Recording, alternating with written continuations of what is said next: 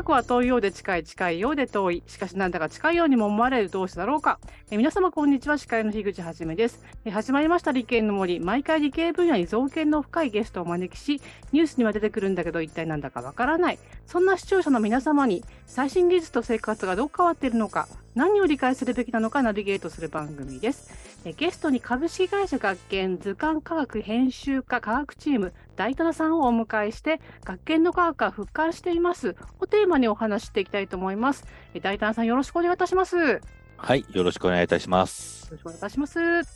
えー、最終回は楽しい自由研究キットのご紹介、えー、そしてこうそして後半は水族館の楽しみ方についてお伺いしていきたいと思います。えー、今回ですね、最初から第1回からですね、あのぜひ、え自由研究の思い出を語っていただきたく、えコメンテーターの奥野さん、今入っていただきます。奥野さん、ありがとうございます。はい、毎度おなじみ、鎌倉のクリス・テプラです。はい。えっと、皆さん、楽しい自由研究でしたか？私はあの地獄の自由研究だったんですが、我々の時代は。えー、どういう意味ですか？夏休み宿題の分量も多いですし、それに自由研究なんかやる余裕あります？そうでした。我々の楽しい夏休みをね、もう台無しにする、もう当時の担任を恨んだものでした、私は。でしたね。確かにドリルもあった上にね、そういう朝顔観察とかしないといけなかったしね。何が楽しくてさ、朝早く来てラジオ体操の後さ、日記とかもつけさせられたんだよ。自由研究とか何よってそう。うん、あと水泳だ、プールにも行かなきゃいけなかったしね。そうなんですよ、もう本当に。まあ、その頃に比べたら自由研究もね、進化したんですよ、本当に。ね、らしいですね。うん、あの、大胆さん、そう、だからこの流れでですね、えー、学のぜひ自由研究教材あの教えていただきたいんです。その前に大忠さんってどんな自由研究あの生物生き物をお好きだったっていう、ね、お話をずっと聞いてきたので夏休みにどんな自由研究されてたのかなと思ってお聞きしたいんですけれども。はい、えー、逆に私は自由研究は好きでしたね。あそうですか。そあのー、感想文読書感想文は嫌いだったんですけどもえー、自由研究は好きで、えー、いろいろ本で調べたりですね、えーとまあ、飼育なんかもしましたし、えー、天気図の毎日書いてとかやったり、はい、で一番やっぱり、えーと、印象深いのは、えー、自分でボックスを作って光を、えー、2, 個2つの光源を使って、えー、光の屈折でえー、ものが2つ見えるものを作ったりしてですね、そういうのは工作系の理科の自由研究なんかは好きでしたね。なんかまるであの楽器の付録のようなものをご自分でそうですね、思えばそうですね。そこからヒントを得てたのかもしれないですけど。ちなみに飼育されてた生き物とか植物は何だったんですか？飼育してたのは、そうですね、魚とかですかね。えっ、ー、えー、と、メダカとか金魚とか。はい。なんか、メダカとか金魚って実は飼うのすごい難しいですよね。そうですね、あの、綺麗な水槽で飼おうとすると難しいですけど、あの、そのままでほったらかしてると、ちゃんと環境が整ってれば、もう、あの難しいことはないですね。川から取ってきたままとかそうはい、そうですね。汚くてもう良ければ全然あのメダカにとってはその方がいい環境ですので。なんかちょっと都会の子は難しいかもしれないですけどね、今の子も、まあ、そういう手もあると。そういう自由研究教材もあるんですけれども、ぜひですね、あのもし学研の科学を使うのであれば、どんな、どんなですね、あの活用できる、教材があるのでしょうか？お聞きしてもいいでしょうか？はいえ、例えば今、えー、水素エネルギーロケットの付録なんかだと、え、水素の発生を調べたりですね、え、環境に優しいエネルギーなんかを自分で調べて、えー、そういうのも発表できますし、えー、水素を使った実験とか、えー、そういうのもできると思うので、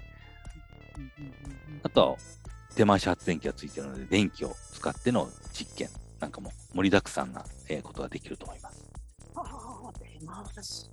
えー、それも学研の科学なんですか？その手,、ま、手回しのと電気を作る。そうですね、えー、楽器の科学第1号の水素エネルギーロケット、えーあこちらの方に、えー手回し発電機とロケットがついてるので、手回し発電機もついてるんですね。私、水素ロケットは存じ上げたんですけど、手回し発電機もついてたということですね。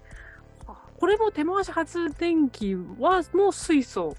と関わってるんですか？えっ、と、そうですね、えー手回し発電機で電気を起こすことで、えー水の水を電気分解して水素と酸素に分かれて、その気体の水素と酸素に着火してロケットが飛び出すという付録です、あのキットですので、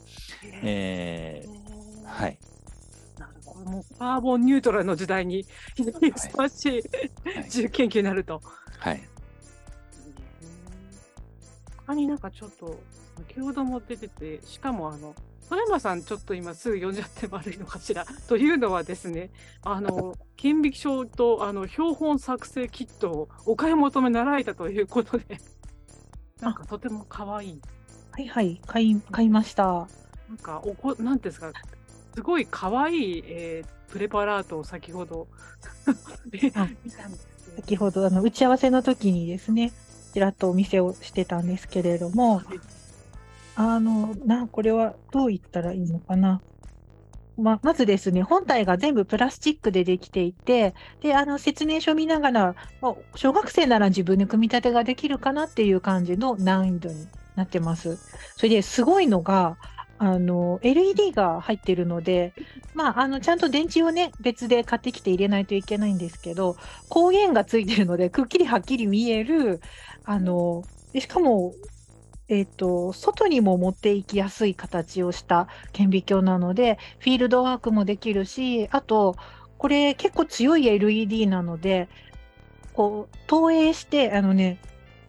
どこかにっていうか、投影して誰かと一緒に観察をするとか、スマホで写真を撮るとか、えー全部で3パターンの使い方が紹介されていて、で、多分それの一番最初に覗いてみるものの紹介として、私はひまわりの花粉が入っていました。これね、な最初に何見るか大事ですよね。そうですね。で、あの、ちゃんと見方は親切なむあのカラーの、オールカラーの説明書が入ってるので、これを見ながら順番通り組み立てれば、あの、多分誰でも、おっていう世界を覗くことができると思います。しますね。これ、大田野さん、これ動画でもご紹介されたんですか？そうですね、えっ、と、やってみ実験室3人のメンバーで、えークイズ大会をしたりこれは何？これは何でしょう？っていうクイズをしたりですね、えーまあ、使い方の、うん動画もありますけれども、そういうようにみんなと楽しめる、みんなと見ることもできるので、えー面白い顕微鏡だと思います。ちなみにど、どんなものを見見たんです動画を見ていただければかクイズクイズ形式にっなってるのでみんなも、えー見たら、えこれなんだろうなとか、えー、と他の2人のメンバーからも、えーヒントが出てき、ヒットというか、えークイズの答えが何回か出てきたりするので、えー一緒に考えていただけるのが面白いかなと思います。もうあれですね、大人はすぐ、え、これ何何ダメですよ。はい。見てちゃんと一緒に考えるんですよ。はい。ということで、あと、あとなんかありますか？他に。ぜひご活用いただきたいもの。あれ、奥野さんが手を挙げてるんで、奥野さん。先ほどすいません、手回しは手回し発電、はい。はい。そこに私はちょっとグッときたんですが、グッときた。はい。私があの中学1年生の時に中1コースというものを中一あのじ受講していたあの、まあ、同級生のお金持ちがいまして、もういらないって言って託されたあのいわゆる中1コース契約のおまけというのが、なんと手回しラジオだ。へえ。ライトも使える。そうなんだ。ライトも光る手回しラジオ。今はエコですけどもね、あの当時は防災にも役立った。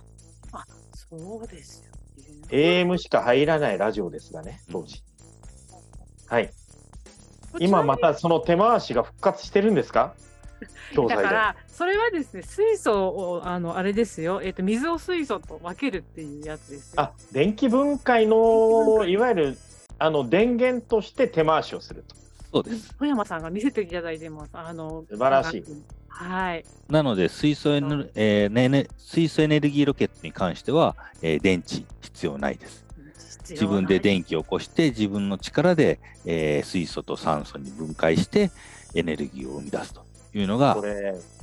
素晴らしい。これをね小学校の5年生の理科の実験でちょっとやってほしいんですよ。今ねもうアルコールランプ禁止ガスバーナーガスバーナーなんて持ってのほか、もう爆発して危ないからやっぱりね理科の実験復活してほしいですよ富山先生。ね、してほしいですよね。富山さん、そしていくつバック、あの、家にお買い物になっているのか、何を話しても出てくるっていう、すごい素晴らしいですけど。はいいやまあこれこれ4はね次元ポケットだ。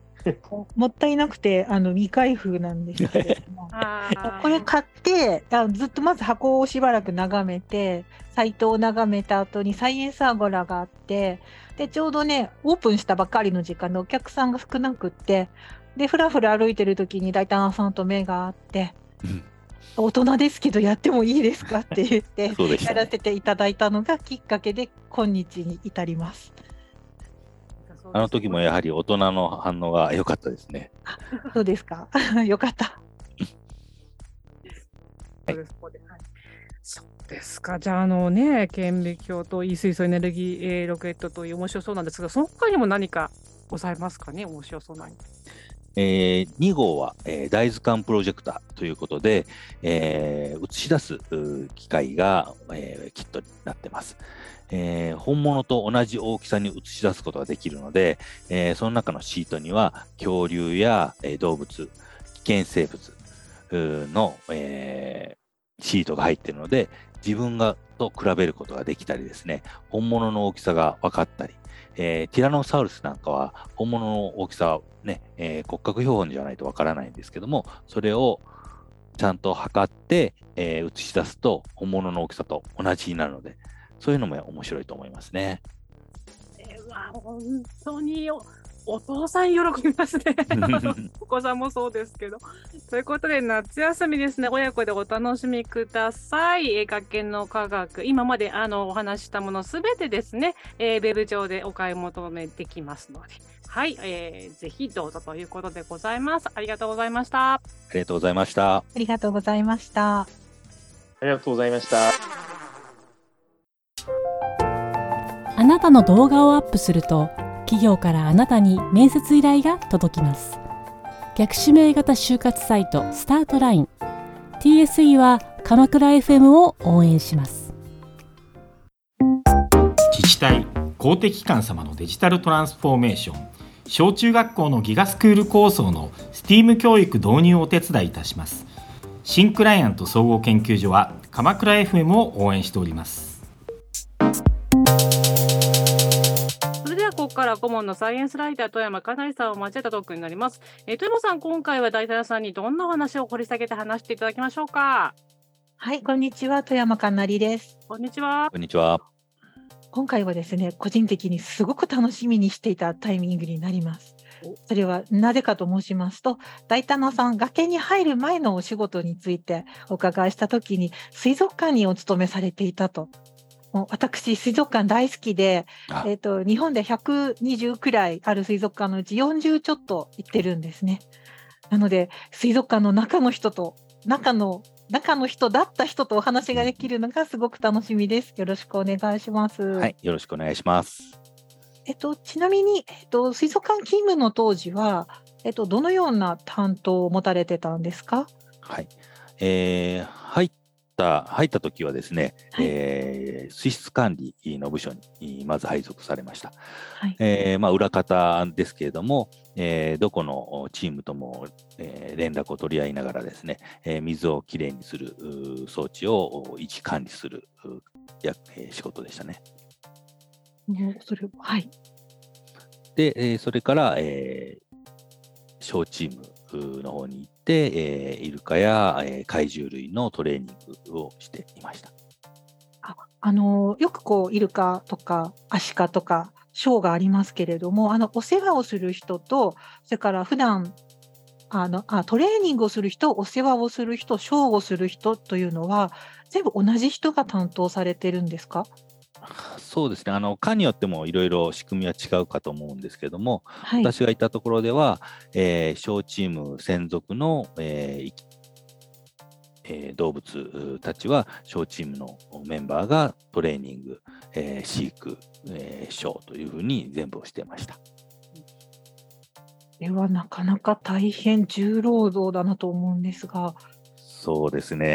えーバケツを、え3箱か、え3つですね、片手に持って、だから両ん両方で、ええー6つ、持てる人は 8, 8個持てるようにしてましたね。それは、えっ、と、ご飯、ご飯が入っていることですで魚だけじゃなくて、水も氷も入ってますので、かなり重いです。あ氷も、はい。鮮度が落ちないように、あ氷も。なるほどはい。なんかな夏でも寒そうなお仕事ですよね。そうですね。もう全部、あの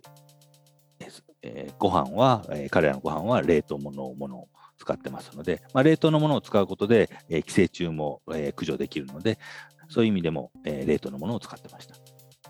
なるほど。あのそうなんとなくこう生きてるお魚あげるのが一番いいんじゃないかっていう気がしてしまうんですが、やっぱりそれぞれ理由があるんですね。そうですね。やはり、えー冷凍のものだと、えー安定供給ができるのと、先ほど言ったように寄生虫が駆除できる。えーそして、カロリーとか、えー計算してますので、えー安定したものを与えることで体重管理、えー体調管理することができます。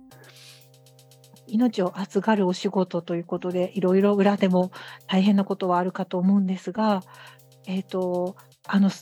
水族館に行くと、いろいろな係の方がいろいろなお仕事をされている様子を見ていて、でやっぱり私なんかも話しかけてみたいなって思ってしまうことがあったり、それからこれから夏暑くなってきて、こうレジャー先に水族館選ばれる機会が増えるかと思うんですが、そんな時お子さんが「ねえなんでどうしてどうしてどうなって?」みたいな質問があった時これってあの園園館の方にお尋ねしてしまっていいのかどうか悩ましいんですが大棚さんとしてはどのようにお考えですか？はい。まあ、私、個人的には、えー働いているときは、お客さんと話すのは楽しい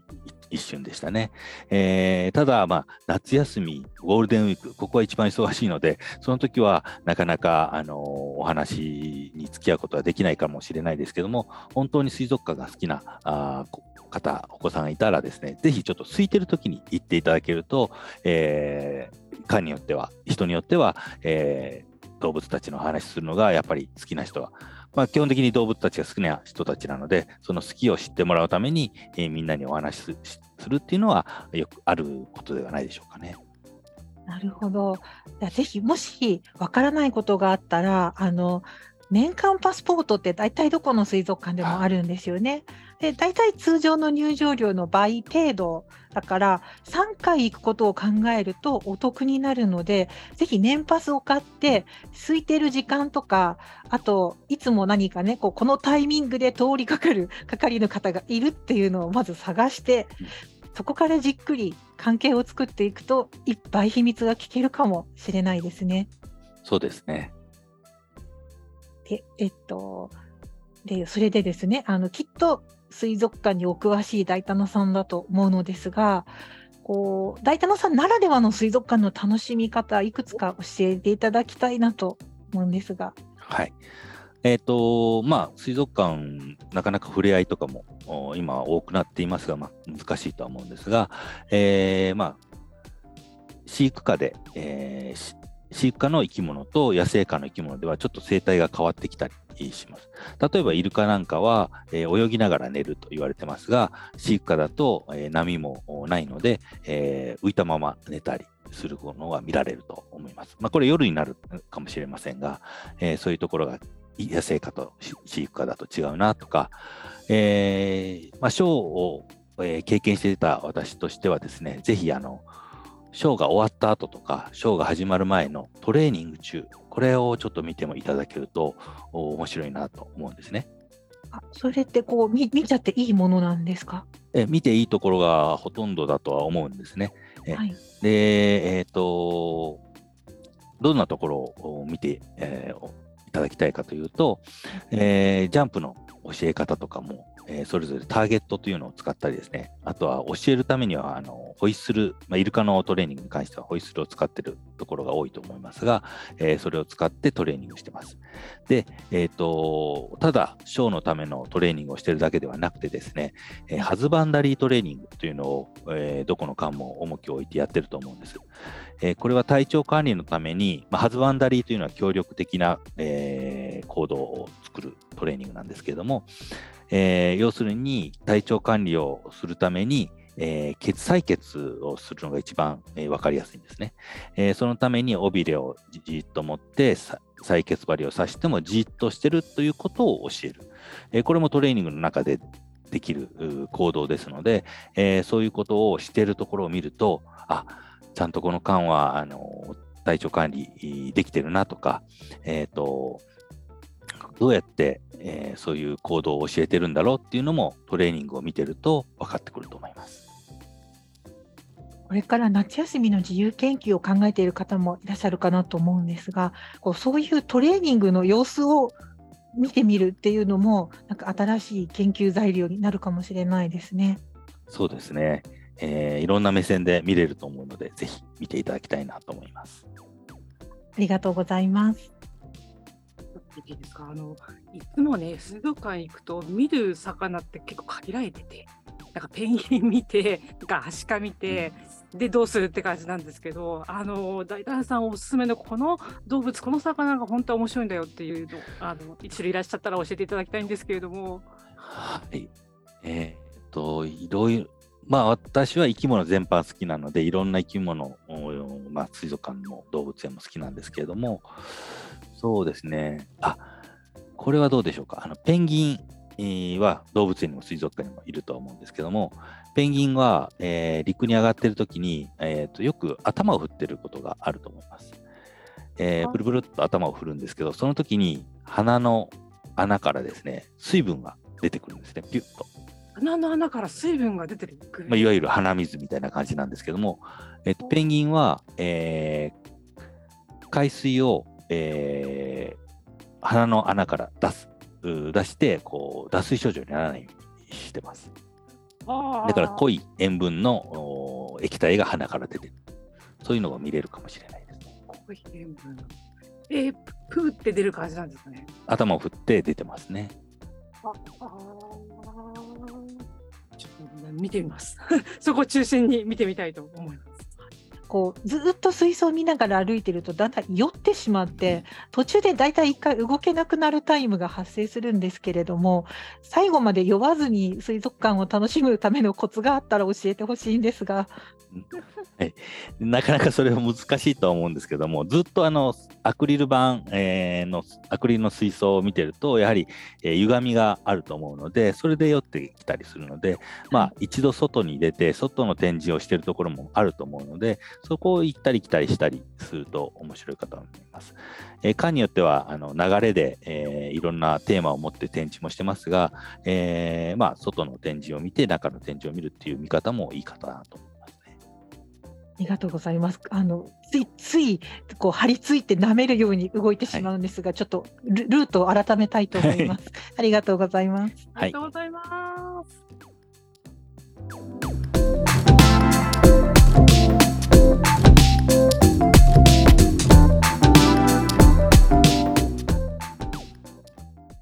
ことでですね、はい、4回にわたってお話いただきました。えー私と富山さんがですね、学研に行って、えー見たあの学研の科学の付録の話から、はい、えー恐竜の図鑑、えー恐竜博の話、自由研究の話、えーいろいろたくさん伺ってまいりましたが、はい、えーまあ、今回だけなのか、最後の2回しか出ていないんですけど、奥野さん、はいいかがでしたでしょうか？あの第1回、第2回の放送を聞いてまして、あの3回から絶対出たいと思っておりました。やっぱり学研のおばちゃんが、もうあの道をずっと自転車で走っていた時代、あ、ごめん、の世代だったので、はいはいはい。はい、学研のおばちゃんのね、あの古き良き時代の学研を知るものとしては、久しぶりにね、学研をテーマに話ができて、本当嬉しかったです。あの品質のお金持ちのお友達がすごい気になりましたけどね。あのここでは言えないようなねすごいディープかつアンダーグラウンドな話もできた本当嬉しかったです。はい、ありがとうございます。はい、えー、富山さんいかがでしたでしょうか？はい、あの本当に楽しいお話たくさんありがとうございました。で、最後の最後に一つだけ疑問がありまして、大田野さんに質問したいんですが、いいですか？はい、どうぞ。あの学研と科学の万能顕微鏡と標本作成キットを購入しまして、まあ、あの楽しく遊んでいるところではあるのですが同じ箱の中に、えー宅配ロッカー宅配ボックスの秘密という冊子が入ってきましてここれは何の付録だろうとあのドキドキしているんですけれども たこれは大丈夫な付録でしょうか？はい、ありがとうございます。秘密シリーズというシリーズで、えー子どもたちは、えー図書館でよく見てるとは思うんですね。えー実は学研が図書館とに、えー、卸している秘密シリーズの本があるんですけれども、それを今回、えー学研の科学、えー新しい学研の科学では、す、べ、てに、えーこの秘密シリーズを、えー一冊ずつ入れております。えー今回の、えー万能顕微鏡と標本作成キットの時には宅配シリーズ、あ宅配の秘密。えー第1回の時にはエネルギーの秘密など、えーそれぞれの秘密が、えー冊子になって手元で自分のものにできるというのが今回のおすすめポイントの一つでもありますのでぜひ手に取ってください。疑問が解けて嬉しかったですありがとうございますはい、もういろんな楽しみ方がある。はい、盛りだくさんの学研の科学ですけれども、はい、最後に大棚さん、まあ、感想も交えながらですね、えー今、お買い物になれる学研の科学4月、えー発売後と、えー7月これからの号のお話等、えーしていただきたいと思います。大棚さん、よろしくお願いします。はいえー4回、えーお聞きいただいてありがとうございました。えーちょうど去年の7月に、えー学研の科学が復刊したしたタイミングで声掛けいただいて、えーそして、えー今日になりまして、えーいつもご紹介もさせていただきましたし、実は7月に、えー第4号が発売されます。えータイトルだけで言う、タイトルというか、ものでだけで言うと、空飛ぶ車が題材となってますので、ぜひ、えーまた7月、自由研究もそろそろ始まる頃でもあると思うので、ぜひ手に取って、えーいろいろ実験して、そして何よりも遊ぶんだ研究所に入って、こんな実験したよ、こんなことできたよっていうのをトライして投稿していただければと思います。